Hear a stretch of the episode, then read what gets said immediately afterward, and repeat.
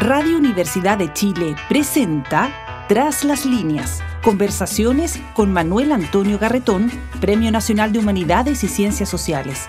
Programa producido en el Departamento de Sociología de la Universidad de Chile con el auspicio del Centro de Estudios de Cohesión y Conflicto Social, COES.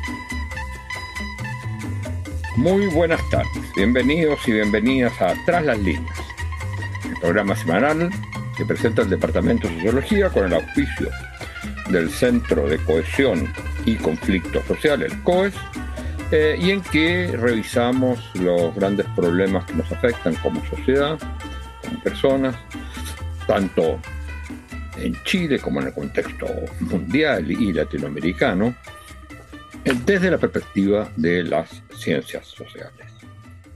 Desde hace ya algún tiempo se ha venido instalando como el problema principal de la sociedad chilena y uno podría decir también en muchas sociedades latinoamericanas, el tema de la seguridad y la necesidad de orden, eh, el papel que cumplen las fuerzas de orden, eh, básicamente las eh, policías, y tienen aparentemente mucho éxito eh, en la opinión pública y en la opinión pública chilena. Eh, las eh, políticas de seguridad y las políticas respecto a la policía de gobernantes cuyo carácter democrático es bastante discutible, como el caso de Bukele. En unas últimas encuestas que se han hecho, el personaje internacional eh, más eh, valorado y conocido al mismo tiempo, porque hay otros que pueden ser menos conocidos, pero el más valorado es eh, Bukele, de todos. Incluso es más conocido que algunos de los ministros del presidente Boric. Y por supuesto que hay un cierto éxito aparente en los descensos de crímenes y, otros elementos, eh, pero por otro lado, eso se hace con arrestos masivos de jóvenes que después se comprueba que son inocentes, con una violencia del Estado muy grande. Pero para hablar de estas cosas y conectarlos, por supuesto, con el caso chileno, eh, vamos hoy día a conversar con una de las principales investigadoras, sino la principal investigadora que existe en Chile sobre estos temas de seguridad y en el último tiempo eh, principalmente sobre temas de las reformas policiales y qué es lo que eh, nos muestran las reformas policiales que se han hecho, cuáles son los problemas que hoy día se están eh, presentando. se trata de Lucía Dammert, personaje bastante conocido y que hemos tenido en la conmemoración de los 65 años del Departamento de Zoología, la hemos tenido también eh, como invitada. Ella es eh, profesora titular del Departamento de Estudios Políticos de la Facultad de Humanidades de la Universidad de Santiago de Chile. Es socióloga, doctora en Ciencia Política de la Universidad de Leiden, en Holanda, magíster en Planeamiento Urbano y Regional de la Universidad de Pittsburgh, Estados Unidos, y licenciada en Sociología de la Universidad Nacional de Cuyo. O sea, prácticamente recorrido una cantidad enorme de países eh, en su formación. Y se ha dedicado en el último tiempo especialmente a políticas públicas con, eh, que tienen que ver con los temas de seguridad ciudadana y reforma del Estado en América Latina. Eh, ella eh, tiene además eh, muchos libros y publicaciones y recientemente eh, está en, prensa, parece, un libro nuevo sobre hacer que la reforma policial importe en América Latina. Bueno, lo que quisiéramos conversar, vamos a partir dándote la bienvenida, Lucía, por estar con nosotros y agradeciéndote. Eh, el que estés eh, dentro de tus múltiples actividades en esta conversación. Y yo partiría por el hecho de, eh, tú comparas la situación de América Latina y de Chile de los 90 y del 2020. En, los 90 se habría estado en eh, una situación de, digamos, en la, saliendo de las dictaduras, en fin, eh, se hacen eh, reformas policiales que hoy día, sin embargo, aparecen absolutamente, digamos, insuficientes. Antes de entrar estrictamente al tema de la reforma policial, y qué es lo que puede asegurar un cierto éxito de ella, es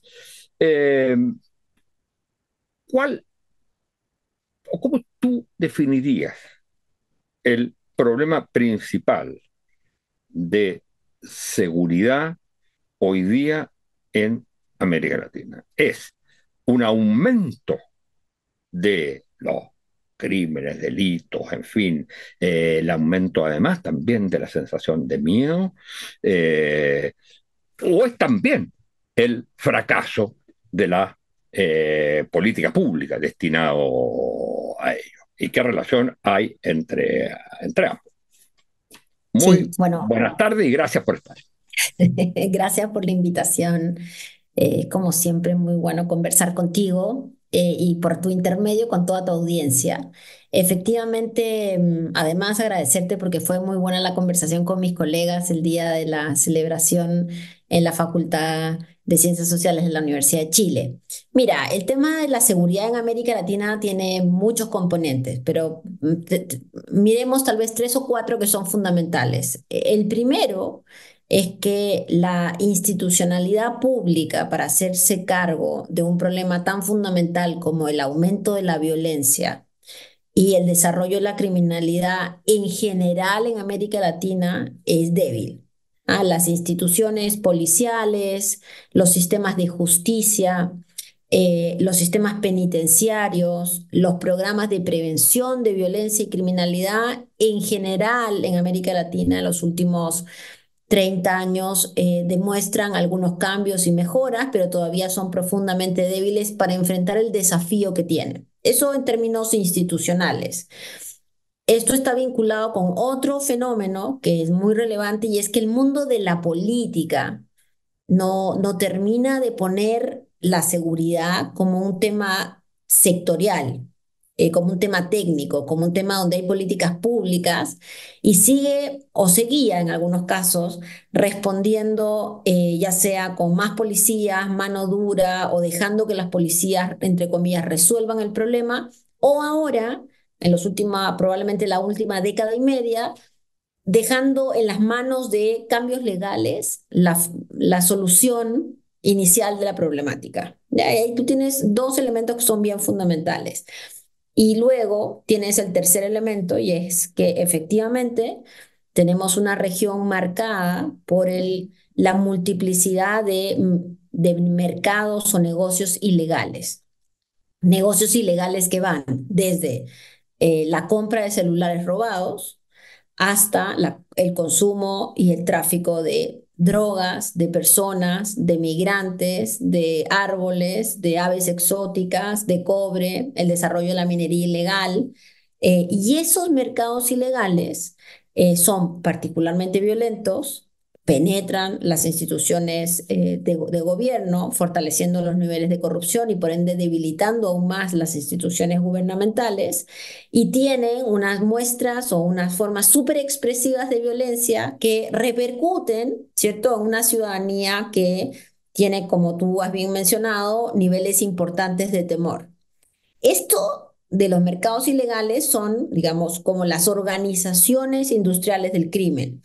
Pero el último elemento que es fundamental es que tenemos una región, la región latinoamericana, donde hay cientos, sino miles, incluso podrían ser millones de jóvenes que tienen eh, abandono escolar, que no tienen capacidad de conseguir trabajo, que tienen problemas fundamentales de consumo eh, problemático de alcohol y drogas, que han sido víctimas o testigos de violencia en su casa, que no tienen coberturas de salud mental eh, y en algunos casos que tienen situaciones de embarazo adolescente. Todos, todos factores que acá y en cualquier lugar del mundo desarrollan carreras o ayudan a desarrollar carreras criminales. Entonces tenemos como la tormenta perfecta ¿cierto? Porque son pocos los elementos o los factores protectores que tiene la región eh, en términos de legitimidad institucional o en términos de los elementos para poder enfrentar eh, esta, esta situación. Y, si quieres,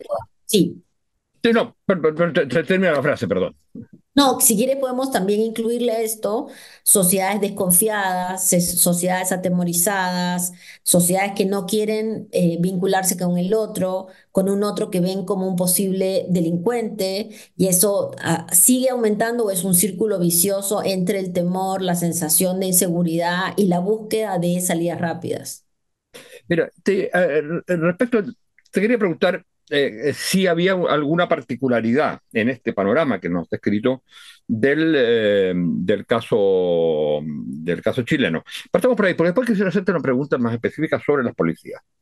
Sí, e, efectivamente el caso chileno es un caso muy particular por varias cosas. La primera es que después de la democracia, el caso chileno era un caso estudiado porque las policías tenían bajos niveles de corrupción, muy altos niveles de reconocimiento ciudadano, ¿cierto? Las policías, especialmente carabineros, pero ambas con la PDI, tienen niveles de confianza ciudadana muy superiores a la política, a los partidos políticos, al Congreso, en fin.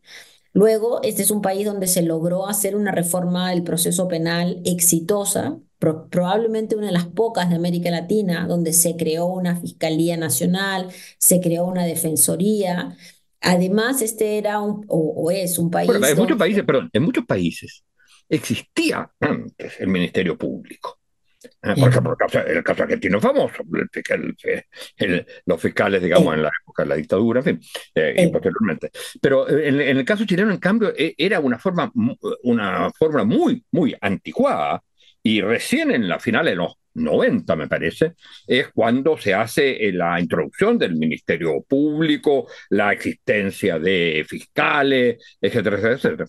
Así es, y, eso es una, es una decisión de política pública que tomó muchos años. Acuérdate que la reforma del proceso penal fue una de las reformas incrementales, ¿cierto? Que partió por algunas regiones y que fue construyendo una institucionalidad que daba respuesta, además, a otra cosa que era muy particular de Chile, y es que era un país, entre comillas, bastante bastante, bastante seguro.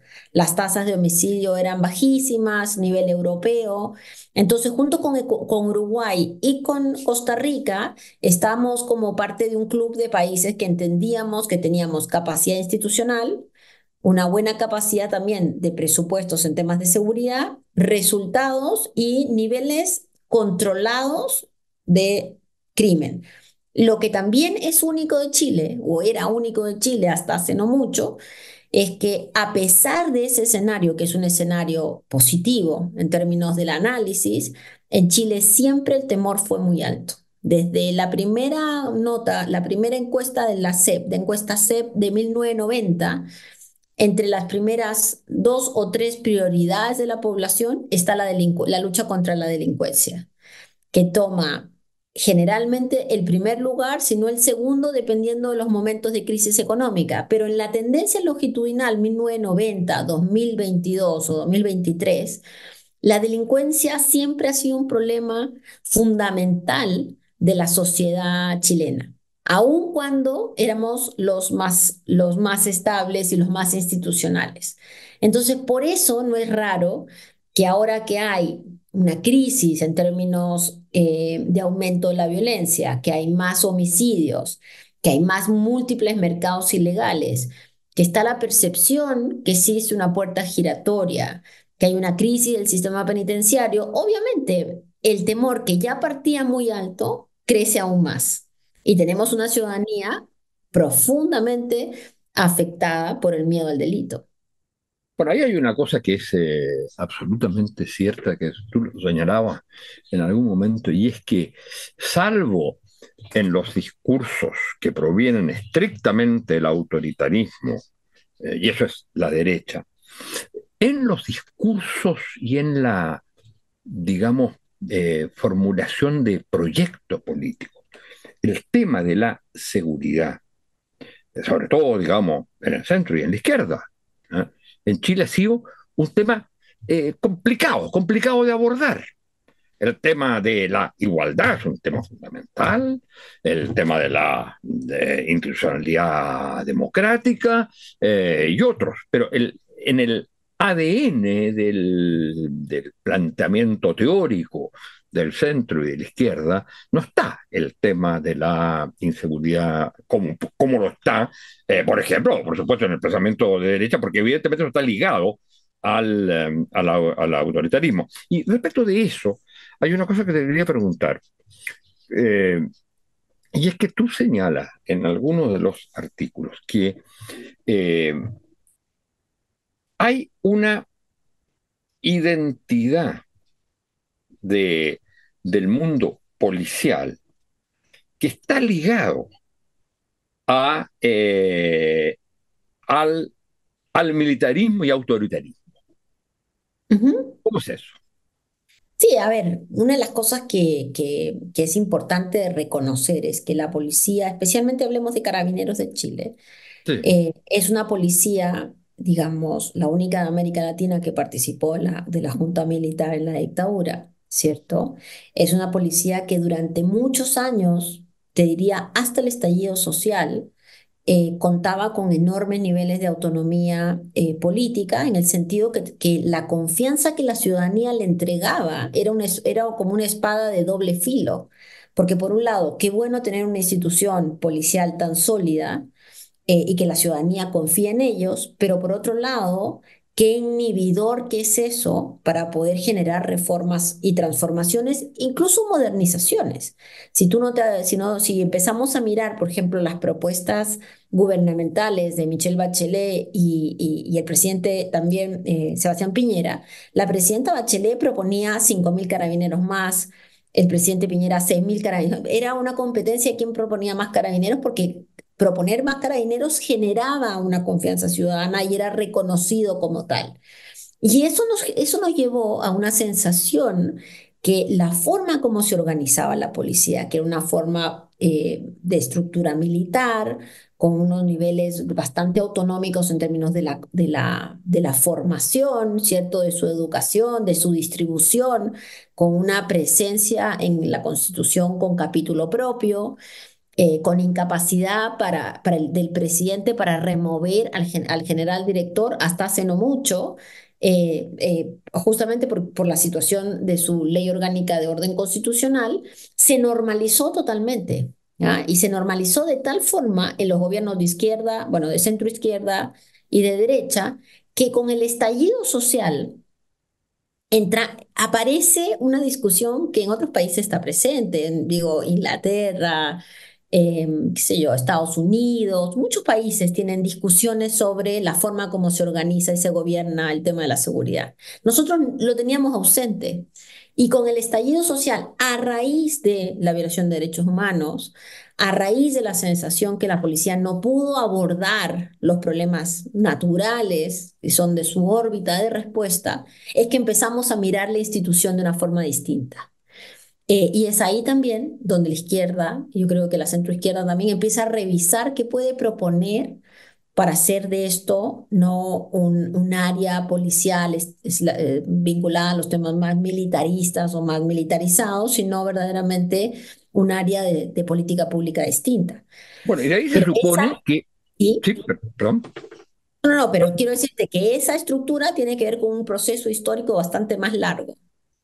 Hay una otra cosa que me parece muy interesante en, en los estudios que, que, tú has hecho y que es un estudio específico sobre, sobre Santiago, y es que es el, eh, la doble, esta, cosa que le gusta tanto hoy día en Chile, nos gusta tanto, las dos almas.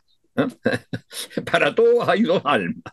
Para todos hay dos pero, almas. Pero las dos almas de la, de la, de la policía que es, y que eso sería una cosa tradicional y que estaría a su vez relacionado con la concepción de algún modo militar de la policía a través de la figura del héroe, que por un lado es el, eh, la ayuda social, la asistencia social, el policía amigo, eh, que resuelve una cantidad de, este problema, desde aquella vieja época, ¿no es cierto?, en que ayudaba en los partos en la policía rural, pero en muchos otros aspectos. Y por otro lado, una policía muy dura, eh, con métodos estrictamente represivos y militares muy fuertes. Y eso, entonces, es el, eh, la, lo que se suponía de alguna manera que tenía que ser cambiado la identidad, por decirlo así, de, como tú lo señalas, eh, del, eh, de, la policía, tendría que ser, haber sido cambiada con la reforma. A partir del, estallido, hay reformas eh, de la policía. ¿Te parece a ti que esas reformas han funcionado, no han funcionado? ¿Qué aspectos te, parece, te parece que faltan? Sí, Mira, primero quiero decirte que esta, esta doble acción de la policía, por un lado, medio como trabajador social, medio como único representante del Estado en muchos espacios, eh, donde la ciudadanía les pide prácticamente de todo y donde hay miles de funcionarios policiales que verdaderamente están dando charlas, están participando en millones de reuniones con vecinos, organizan cosas con los vecinos. O sea, hay mucho de ese trabajo porque la ciudadanía también lo reclama y lo valora. ¿Hasta el día de hoy? ¿Hasta el día de hoy? hasta el día de hoy, pero por supuesto. Hasta el día de hoy hubo, yo te diría que hubo un proceso eh, de mucha distancia con la, con la institución policial a raíz de el fenómeno de la corrupción. No hay que olvidarnos que hubo toda esta crisis de corrupción policial, ¿cierto? Eh, luego, por supuesto, la sensación de una cierta ineficiencia en las políticas eh, y sobre todo el uso de la fuerza en el caso de Catrillanca. Luego, esta es esta evidencia de lo que fue la operación Huracán y finalmente, por supuesto, el tema del estallido. Pero aún en estos momentos, cuando van ocurriendo estas cosas en los territorios, aquellos territorios donde no hay nadie más ¿ah? que el carabinero, ¿cierto? Que no solamente son los lugares más alejados del país, sino en muchos territorios, ellos juegan este doble rol, que es un rol simbiótico. Y quiero decir que también, eh, hasta hace no mucho, la, cuando Carabineros salía a, disuadir el uso de la violencia en, en las protestas o a controlar los procesos de protestas a caballo, la verdad es que internacionalmente la gente miraba y decía, pero qué raro, ¿por qué hacen esto en Chile? Eh, y acá nos parecía súper bien hasta, o no, generaba una gran preocupación, hasta que pasó un caso específico que quedó uno de los jóvenes, creo que fue en el 2011 o en el 2006, que quedó debajo de uno de los caballos y en ese momento se cambió la táctica policial. Pero reconozcamos que no es que tenemos una policía ultra autoritaria y una sociedad no tan autoritaria. La, la policía y el accionar policial se adecua bastante a lo que la sociedad reconoce como una respuesta, entre comillas, positiva. Lo que pasa es que esta sociedad en la que vivimos por muchos años, yo creo que todavía mantiene, construye este otro y a ese otro sí lo podemos, eh, a ese otro sí le podemos pedir el documento un millón de veces, a ese otro sí lo podemos llevar en prisión preventiva, a ese otro sí le podemos, digamos, presentar una cara mucho más dura del trabajo policial.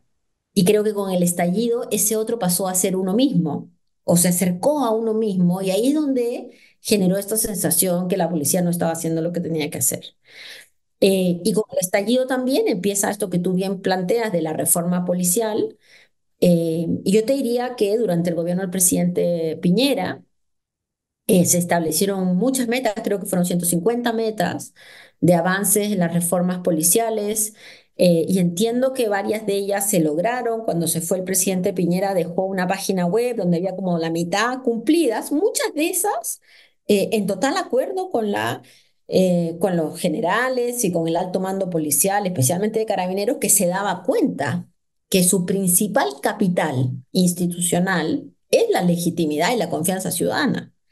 ¿Ah? Si ahí no hay que perderse, ellos se dieron cuenta inmediatamente e hicieron muchos cambios, desde el uniforme, y muchos cambios que se han hecho institucionalmente. Sin embargo, eh, los cambios más profundos de un gobierno que efectivamente esté mucho más encima de estos temas, por ejemplo, de los temas de formación policial, Eh, esos cambios todavía están pendientes y entiendo que en el gobierno del presidente Boric hay un consejo asesor de la reforma policial que está a cargo eh, de José Roa en el Ministerio del Interior y ellos están avanzando. No, no conozco los detalles realmente de cómo se ha avanzado en estos últimos meses. Ahora, el, para volver a la situación eh, latinoamericana, ¿Cómo se explica? Eh, habíamos comenzado con eso. ¿Cómo se explica el éxito de Bukele en que pareciera ser que hay una reforma policial y una persecución de la, digamos, o sea, resolución de problemas de, de seguridad, pero al costo de una creciente personalización del poder y de pérdida de las características o rasgos propiamente democráticos de la sociedad. Sí, mira, justo ahora en este último número de Nueva Sociedad publiqué un artículo eh, sobre esto. Sí, yo por eso te, eh, preguntaba, porque sé que está especializada sí, ahora. Estoy aprovechando a hacerle propaganda. Eh, lo que, mira, hay dos cosas que son muy importantes. Bukele tiene éxito porque todo lo que tratamos de hacer en el mundo de la centroizquierda por 20 o 30 años en América Latina lo hicimos mal. Eh, y esto es, este es un, este es un mea culpa que tenemos que hacer, porque no es que la prevención del delito no, no funciona. Lo que pasa es que se hizo una prevención del delito mal financiada, puntual, esporádica, eh, no es que el gobierno de la seguridad no funciona. Lo que pasa es que hay países que cambian de ministros cada seis meses, equipos técnicos que no son equipos técnicos.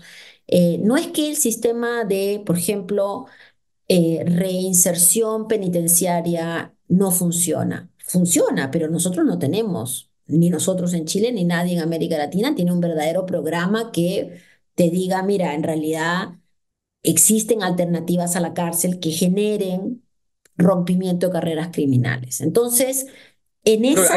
Ahí, quiero eh, recordar un punto que tú señalas que es muy importante.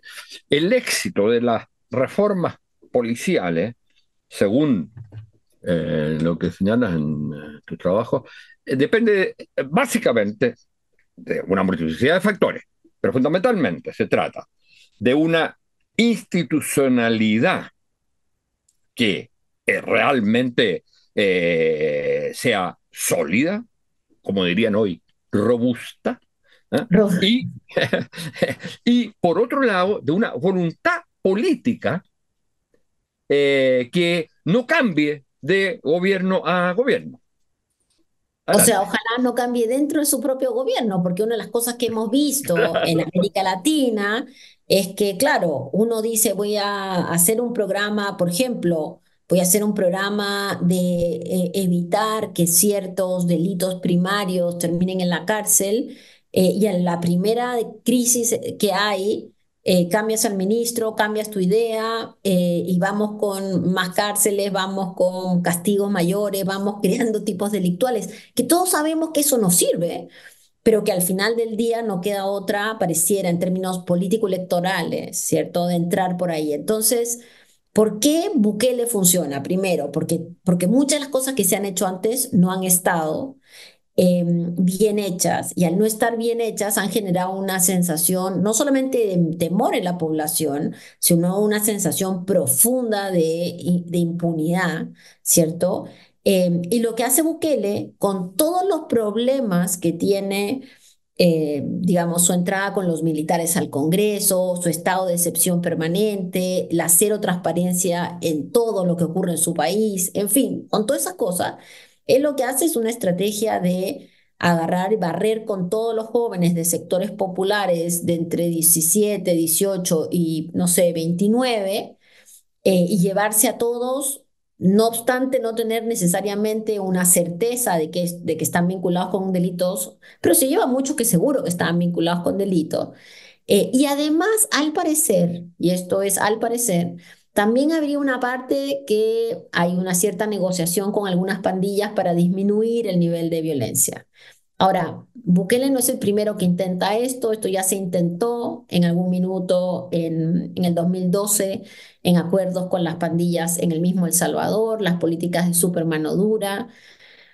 En este caso, sin duda, la gente tiene todo el derecho de sentirse mejor porque puede salir al parque en la puerta de su casa, que antes no podía salir. Y la gran preocupación es cómo generamos, creo, todos aquellos que estamos estudiando estas áreas y que queremos mantener políticas democráticas, eh, cómo generamos alternativas reales que puedan impactar en el delito, pero en un proceso que no sea violando los derechos de mucha gente, no solo por un tema de violación de derechos, sino también porque la experiencia nos muestra que la capacidad que tienen estas organizaciones criminales de cambiar es muy grande y luego pueden salir, como pasó en el 2012 y después en Centroamérica, pueden salir eh, organizaciones incluso más violentas. El nivel de corrupción policial eh, es eh, hoy día más alto que antes, es un eh, elemento, digamos, muy significativo en, eh, en la situación eh, actual, digamos, o eso es solo propio de algunos países donde se sabe y se dice y se conoce, digamos, que el nivel de corrupción ha penetrado enteramente eh, al, eh, a las policías y sobre todo no siempre a la policía central, a veces a las policías eh, federales o a la policía judicial, como en el caso de México, por ejemplo. O a los jueces, o a los fiscales, o a los concejales, a los alcaldes, o sea, la variación, la capacidad que hay hoy día. Mira, no, no sé, creo que en general siempre las policías tienen funcionarios que rápidamente se permean en el mundo de la corrupción, hay algunos países que esta es una corrupción más institucionalizada, tal vez no de toda la policía, pero ciertos espacios policiales. Eh, y hay países donde las policías todavía son realmente muy, muy difíciles de controlar en términos de corrupción. Eh, pero lo que sí te puedo decir es que hay en América Latina mucho más dinero ilegal hoy en mercados ilegales muy variados que tienen enormes capacidades de corrupción. Y no todo es droga. Por ejemplo, minería ilegal. Por ejemplo, trata de migrantes, que son delitos que pareciera ser, entre comillas, menos violentos, ¿cierto? Porque tú dices, bueno, estoy pasando unos lingotes de oro, no pasa nada. Después no te das cuenta de lo que pasa en los lugares donde está la minería ilegal. Entonces, creo que sin duda tenemos uno de los principales desafíos del problema de la seguridad hoy.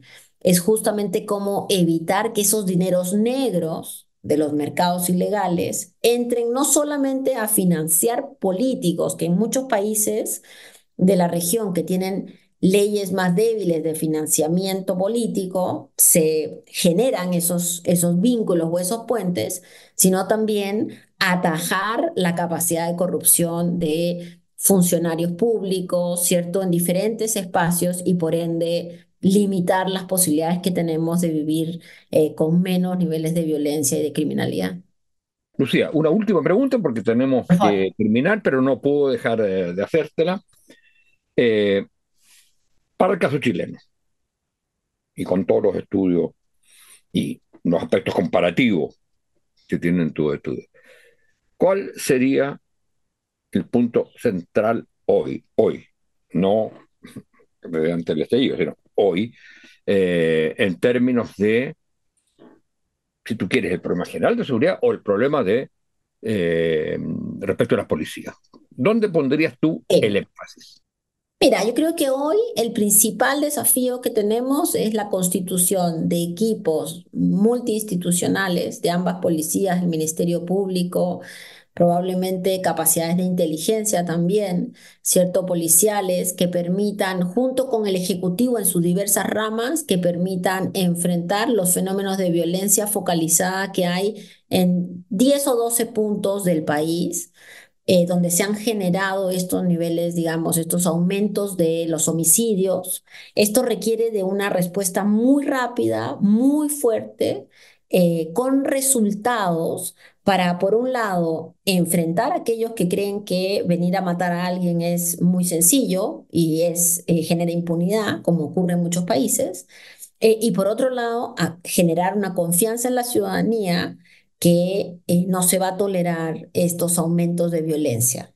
Todo lo otro se puede mantener constante, pero si tenemos una sensación como la que hay hoy día, que te pueden, que, que además es una sensación en algún sentido eh, distante con la realidad, porque está muy concentrado el homicidio, pero cuando uno ve que mataron a una persona y la descuartizaron, la verdad es que estos eran, eh, estos siguen siendo delitos que uno no veía en Chile cotidianamente y que generan genuinamente mucho temor en la población. Entonces el gobierno tiene que partir no solo por las grandes transformaciones institucionales y todo esto, sino tiene que partir asegurando que los territorios donde hoy día hay mucha concentración de homicidios y otro tipo de delitos muy violentos, sean, entre comillas, reganados por el espacio, eh, al espacio lo público y sean reganados por la presencia institucional. El desafío no es tan imposible porque además son todas comunas que están muy centrales en la región metropolitana y en tres o cuatro otras regiones del país. Pero sin eso es muy difícil avanzar porque la ciudadanía no va a creer, ¿cierto? Que estamos avanzando en términos de eficacia, de capacidad, eh, y finalmente de disminución de la violencia. Bueno, muchas, muchas gracias Lucía por haber estado con nosotros hablando de los temas de seguridad, lo que pasa en América Latina y en particular en el caso chileno y al mismo tiempo habernos propuesto eh, ciertas eh, líneas de acción que esperamos se estén llevando a cabo, pero que debieran eh, profundizarse. Y muchas gracias a ustedes, señoras y señores auditores, por haber estado con nosotros. Y será hasta la próxima semana. Muchas gracias, Lucía. Gracias. Radio Universidad de Chile presentó Tras las líneas, conversaciones con Manuel Antonio Garretón, Premio Nacional de Humanidades y Ciencias Sociales programa producido en el Departamento de Sociología de la Universidad de Chile con el auspicio del Centro de Estudios de Cohesión y Conflicto Social, COES.